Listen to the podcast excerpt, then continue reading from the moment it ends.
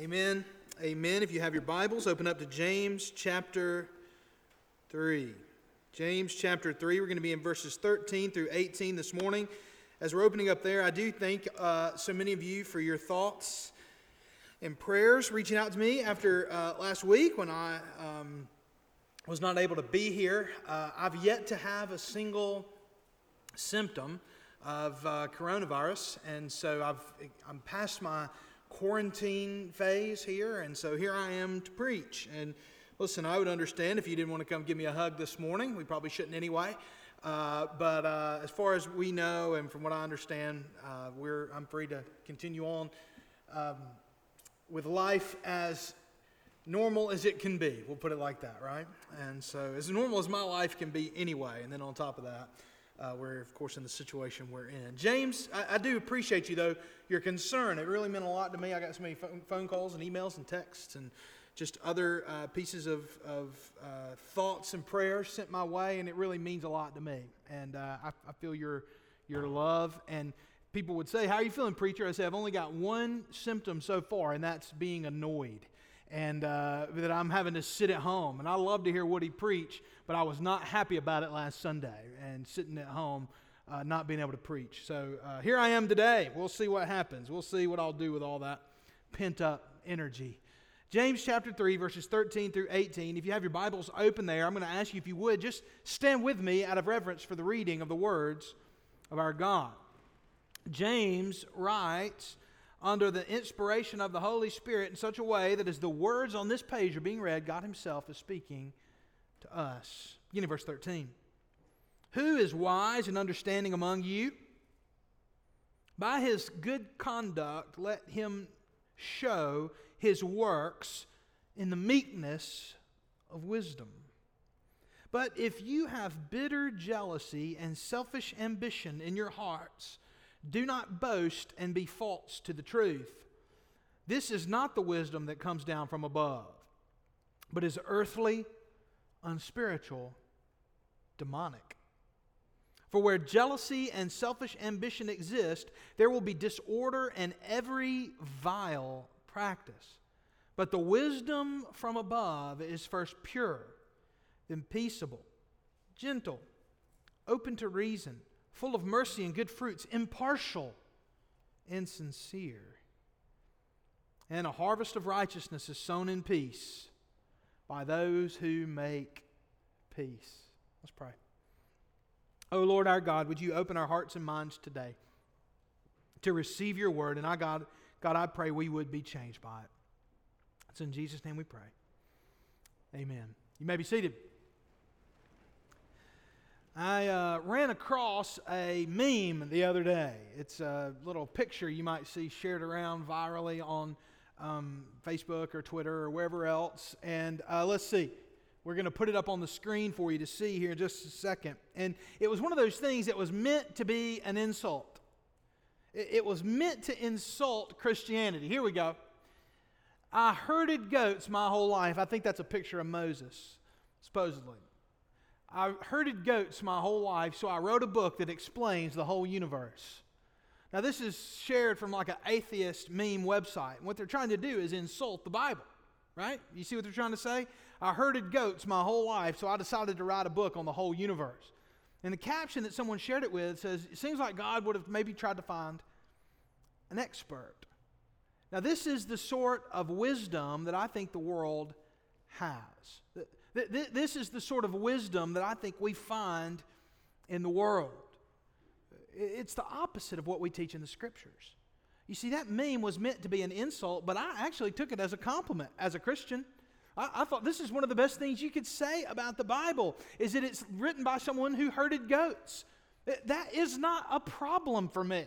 It is not a problem for me. It is ridiculous to think that someone who herds goats cannot understand the world as God created it and God made it. And it's ridiculous to think that God would go out and look and try to say, let me find the smartest guy in the world and we'll let him write the Bible. You see, if that had been the case, it would have betrayed, it would have ruined the beauty of the gospel and the beauty of the Bible. And that's the fact that it is very simple and that it is an out and out in toto rejection of the wisdom of man. You see, memes like that and thoughts like that betray a sort of worldview that wishes that God had consulted with our wisdom. And we look out and we see atheists and secularists and all the other ists that we all sit around at night and worry about. And we think they're the ones who are doing this. They're the ones who are turning God's wisdom on its head. They're the ones who are rejecting God. They're the ones, they're the ones, they're the ones. And yet, apparently, we've taken all the mirrors out of our homes. Because so often, even we as believers reject the wisdom of God in our hearts and our lives. Now, imagine you were walking into a restaurant to go eat, and you looked on the wall and you looked at the health rating. Now, I'm not going to throw a number out because I think if I throw a number out, y'all are going to think, uh, you know, that, I, will just say uh, it would have to be really bad for me to turn around. Okay, if I know it's a fine place or whatever else, I say, you know, I don't, I don't really need the government to tell me what's safe or not or whatever else, you know. So I'm just gonna, if it seems good, I'll, I'll eat there. But let's just say it's really bad, like so bad Brant wouldn't eat there, you know, like that bad. And because uh, I've been to some, I've been to some low score places with Brant. Would you still eat there?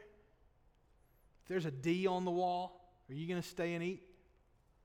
What if you read a news article that said, hey, this grocery store turns out they're selling rotten meat, or every other package of ground beef is horse at this grocery store? Who's loading up the minivan to go out and buy groceries there the next day? Surely not, right? Well, it's good prices, but you might have to eat horse. I, nobody really wants to do that, right? That's not where we are. Where does your wisdom come from?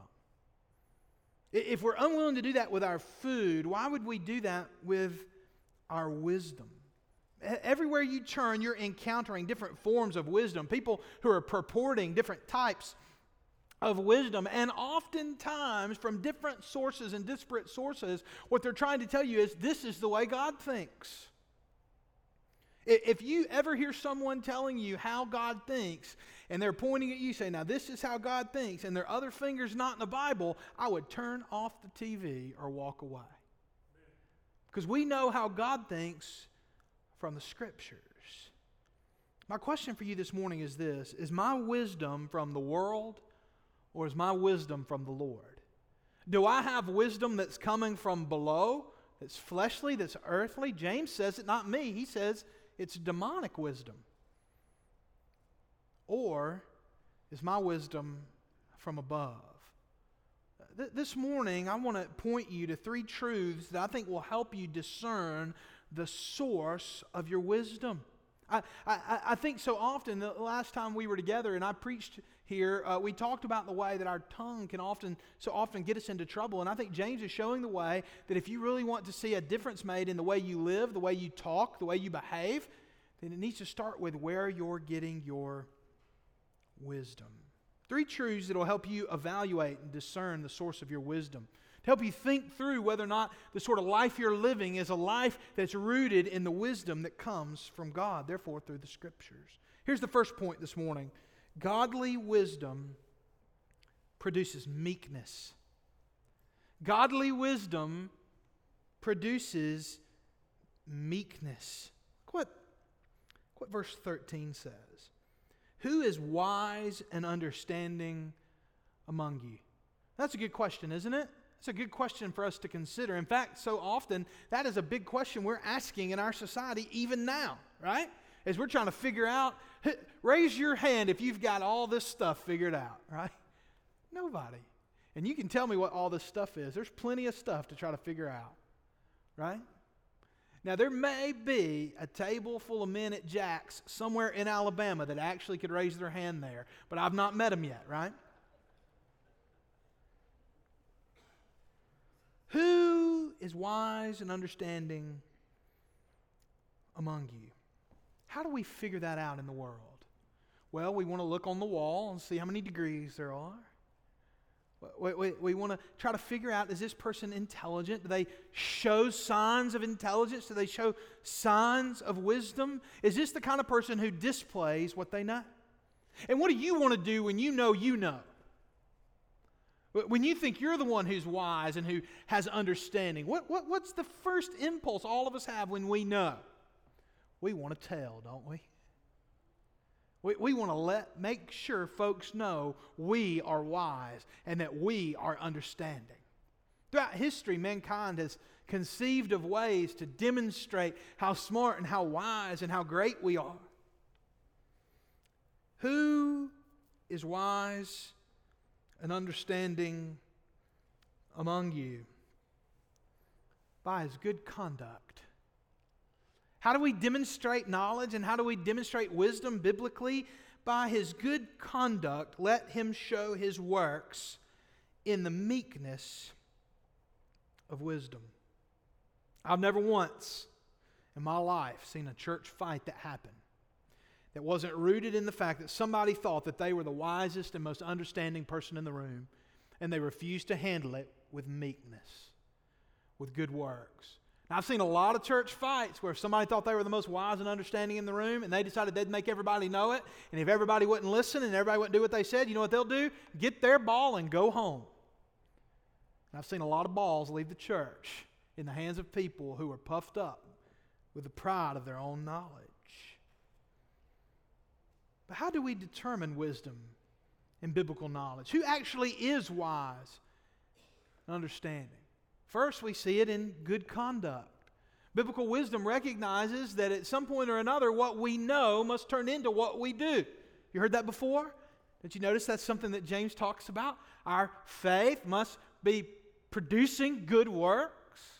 So if you're wise and understanding as well, not only will James not let us have a theoretical faith, he will not let us have theoretical knowledge, not even theoretical knowledge of the Bible. Now, I think everyone here knows something about me. I think you know that I'm passionate about you getting this word in your brains, right?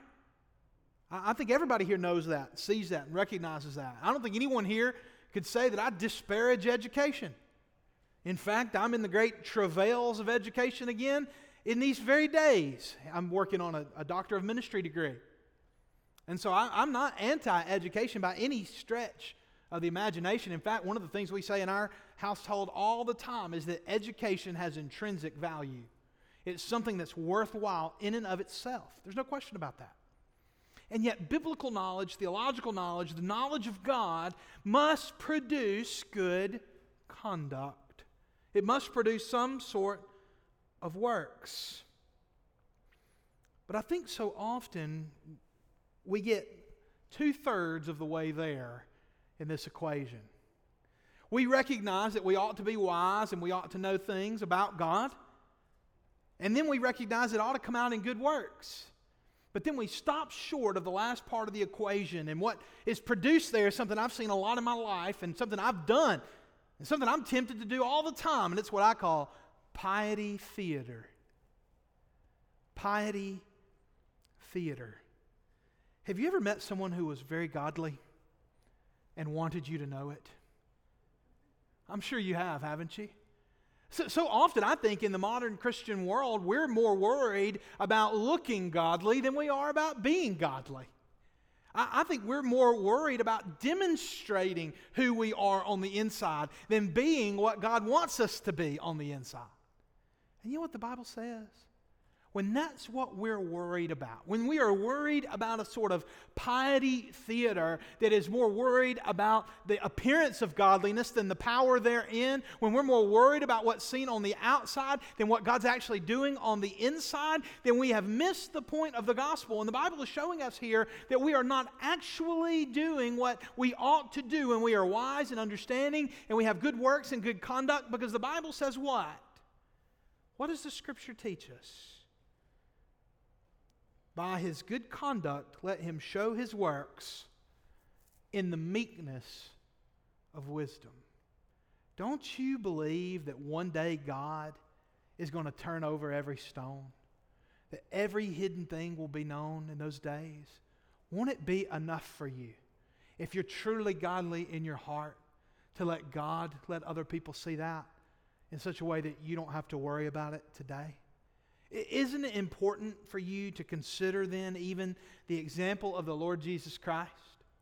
Now, wouldn't it have been easy for the Lord Jesus to go throw his weight around all the time? Just constantly be telling people, you know who I am, right? you know who owns this place? Yeah, so, so Eliezer owns this place, right? No, no, no. Do you know who owns Eliezer? My daddy, right? It, it would be so easy for Jesus to throw his weight around all the time. And yet, what did the Lord do? He came in meekness. He came in meekness. He says that his very heart is, is defined by him being gentle and lowly. True godly wisdom will result in sincere humility. It will be less and less about you and more and more about the Lord. We must fight the temptation to be anything other than meek and parade that as godliness. Second of all, godly wisdom rejects worldly wisdom. Godly wisdom rejects worldly wisdom. Godly wisdom produces meekness. And then, second of all, godly wisdom rejects worldly wisdom. It's, it's important for us as we move through these, this passage to have a good platform of understanding that this is not about demonstrating to others how much we know and how much we've rejected the world. Oh, you've only rejected the world that much? I've rejected the world this much. We must be meek in our godliness. Godly wisdom rejects worldly wisdom. Look at what James teaches us. But if you have bitter jealousy and selfish ambition in your hearts, do not boast and be false to the truth. There is a wisdom that comes from the world. And, and James says the provenance of this wisdom, the origins of this wisdom, it's earthly wisdom. That is, it's wisdom that's not rooted in who God is. It, it comes from us, it's collective, it's earthly, it's unspiritual, he says. That is, it's not rooted in spiritual realities that God has revealed to us in the scriptures. This sort of earthly wisdom, ungodly wisdom, is rooted in unspiritual realities. The Bible says it's demonic wisdom. There's a devilish nature to wisdom that is not rooted in Christ, wisdom that we've not received from the Lord. And it has terrible characteristics. It's got a bad source, but it's also got bad characteristics. Notice the way that James describes this sort of wisdom. He says, verse 15, this is not the wisdom that comes down from above, but is earthly, unspiritual, demonic. For where jealousy and selfish ambition exist, there will be disorder and every vile practice. What's he saying? What's he really driving at? What he's saying is, okay, if we're trying to figure out who's wise and who's understanding, who, who needs to lead and help set the pace for the church of the Lord Jesus Christ? Who, who needs to lead and help set the pace for our own lives? And we look around and we say, okay, who is wise and understanding? James says there are going to be people, essentially, who think that they're wise and understanding, and the way that they're going to demonstrate it is by being the opposite of meek. They're going to be boastful and prideful, and they're going to say, Oh, wait, did I just hear? Did I hear someone needs a spiritual God in this life? Well, look no further, my friend. It's me, the wisest and most understanding man you know, right? He, he's saying there are always going to be people like that who say things like, oh, sure, I can help you. Oh, you're struggling, let me step in. It's not meekness. But he says, if you do that, you are actually boasting and being dishonest toward the truth. You're betraying the truth because in your heart, you actually have jealousy and selfish ambition. It's not that that person wants to be a spiritual guide for someone so much so as that they don't want someone else to be a spiritual guide. They don't want someone else to have influence. And James says, even though this may look like godliness, even though this may look like that, it's actually unspiritual. In fact, it's even demonic. And it produces bitter fruit. And literally, worldly wisdom is bitter, it's jealous, it's boastful. James is painting a picture of a life that's always thinking about what it deserves, what it doesn't have, and what unfairness it is experiencing. Now, I'm a millennial. I'm a, I'm a middle aged millennial, I guess. And uh, so my, my generation's millennials. And I, if, I, if I had a dollar for every time I've heard millennials called snowflakes, I could retire early. And uh, I've heard it. And every time you call a millennial a snowflake, you're calling me a snowflake. And I want you to know my feelings are very hurt about it. And I'm not going to preach until everyone apologizes. No, we have this idea, though, in our society that, that there's certain people that are snowflakes, but I would argue that we're all snowflakes. I would argue that we are all thin skinned and we are all focused on ourselves from birth by nature. Right? You ever, have you ever seen a baby pass a bottle to another baby? No, you haven't, have you? No, we are naturally self centered. Uh, we, we are born that way. You have to teach kids to share, you don't have to teach kids how to hoard. It's a life that's always thinking about what it deserves, what it doesn't have. It's bitter. There's no bitterness like the bitterness that feels like life isn't fair. Constantly thinking about every time one of my children say that's not fair, I say we don't say that sentence in this house. We don't think like that. That's not how we think. That's not how we live. We're not constantly thinking about what we don't have. We are constantly thinking about what we have been given by God. We have so much more than what we deserve. And so we're characterized by jealousy and, and bitterness and self centeredness. And if we're not careful, it produces what the Bible calls disorderliness and all sorts of vile practices. Disorderliness carries with it this idea of a chaotic frenzy of fighting. And we've seen homes, families, churches, other groups who are characterized as such. And just a small dose of humility would be such a balm and such a cure for that disorderliness. And this idea of vile, all sorts of vile practices, is just the idea of a sort of meanness in every aspect of life. Now, here's what I want you to do evaluate your life, your speech, your conduct, your social media accounts, your conversations at home, the way you speak to your significant other and your children, the way you talk to people who, who you think don't really know who you are, those moments when you feel sort of anonymous, your relationships, and ask yourself, how is my life characterized? Am I always measuring some of you are adult children and you're always measuring to make sure that your parents treated you and all your siblings in exactly the same way all the time. That's a recipe for misery. What about your speech? Are you constantly talking about how you didn't get enough? There's some folks I, I talk to, I mean, they, they can't even go out to eat without saying that it wasn't sufficient for them and for what they deserve. Can't do anything. Ask yourself, where is my wisdom coming from? Evaluate your life. Evaluate these things. Try to make the application of the gospel here and say, Am I getting my wisdom from the Word? Am I being influenced by the gospel? Because godly wisdom rejects worldly wisdom. But finally, the last point is this godly wisdom produces peace. Godly wisdom produces peace. You see, sometimes I'm afraid that we have reduced godliness down to mere rule following. As long as I've got 80% of the rules that I think are important checked off, then I'm honoring the Lord in all of my life. I think so often that's what we reduce. We sort of dumb Christianity down to a sort of mere rule following. Eh, but that is not the sum total of what it means to follow Jesus. Now, listen, don't mishear me. There are rules you need to follow, okay? There are things in the scriptures that are objectively true and they are objective commands, and when God says you do it, you do it. I'm trying to wiggle out of this reality. But so often I think that we simply say, do not handle, do not touch, do not taste, and call it a day. As long as I'm doing this, this, this, and this, and not doing that, that, that, and that, that I'm just fine.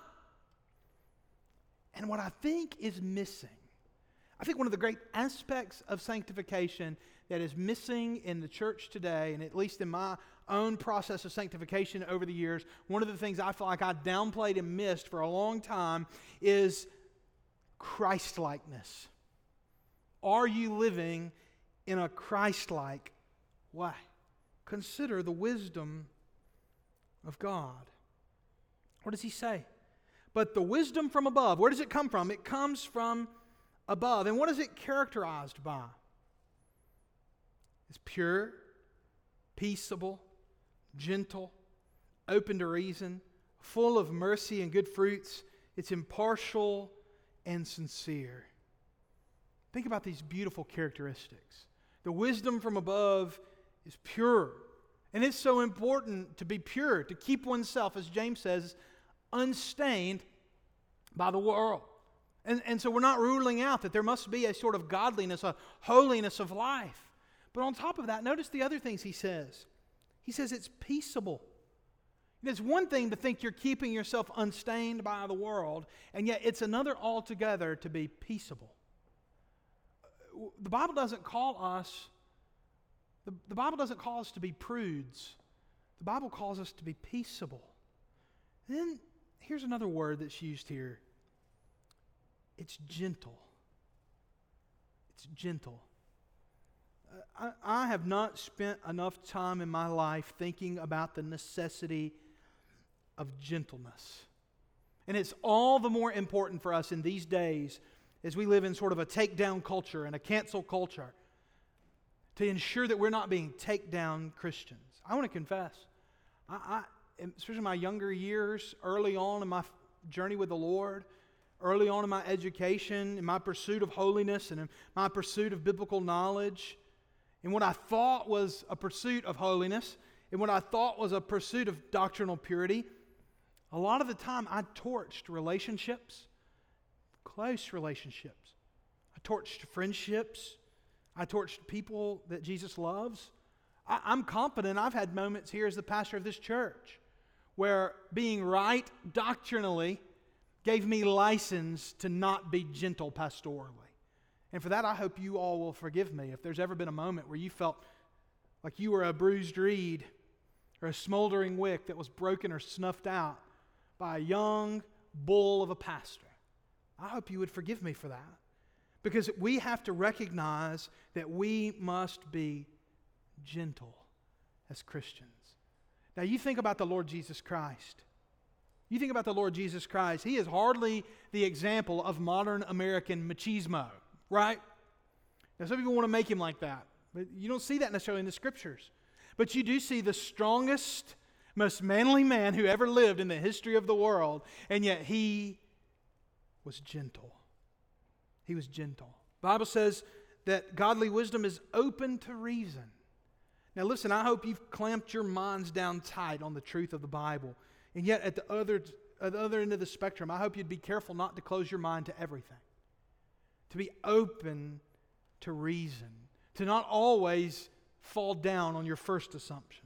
It's full of mercy. It's full of good fruits. It's impartial. It's sincere. It's the opposite of a life that's lived according to worldly wisdom, where we cordon off into our parties and we cordon off into our groups and we break off into our tribes and we say, There's nothing good over there. There's nothing good that can come from there. Over here, we say, There's nothing good that can come from over there. That's all desperately evil over here. And over here, we are quite good, where the Bible says that we are all shut up in sin and we all need one Savior, the Lord Jesus Christ.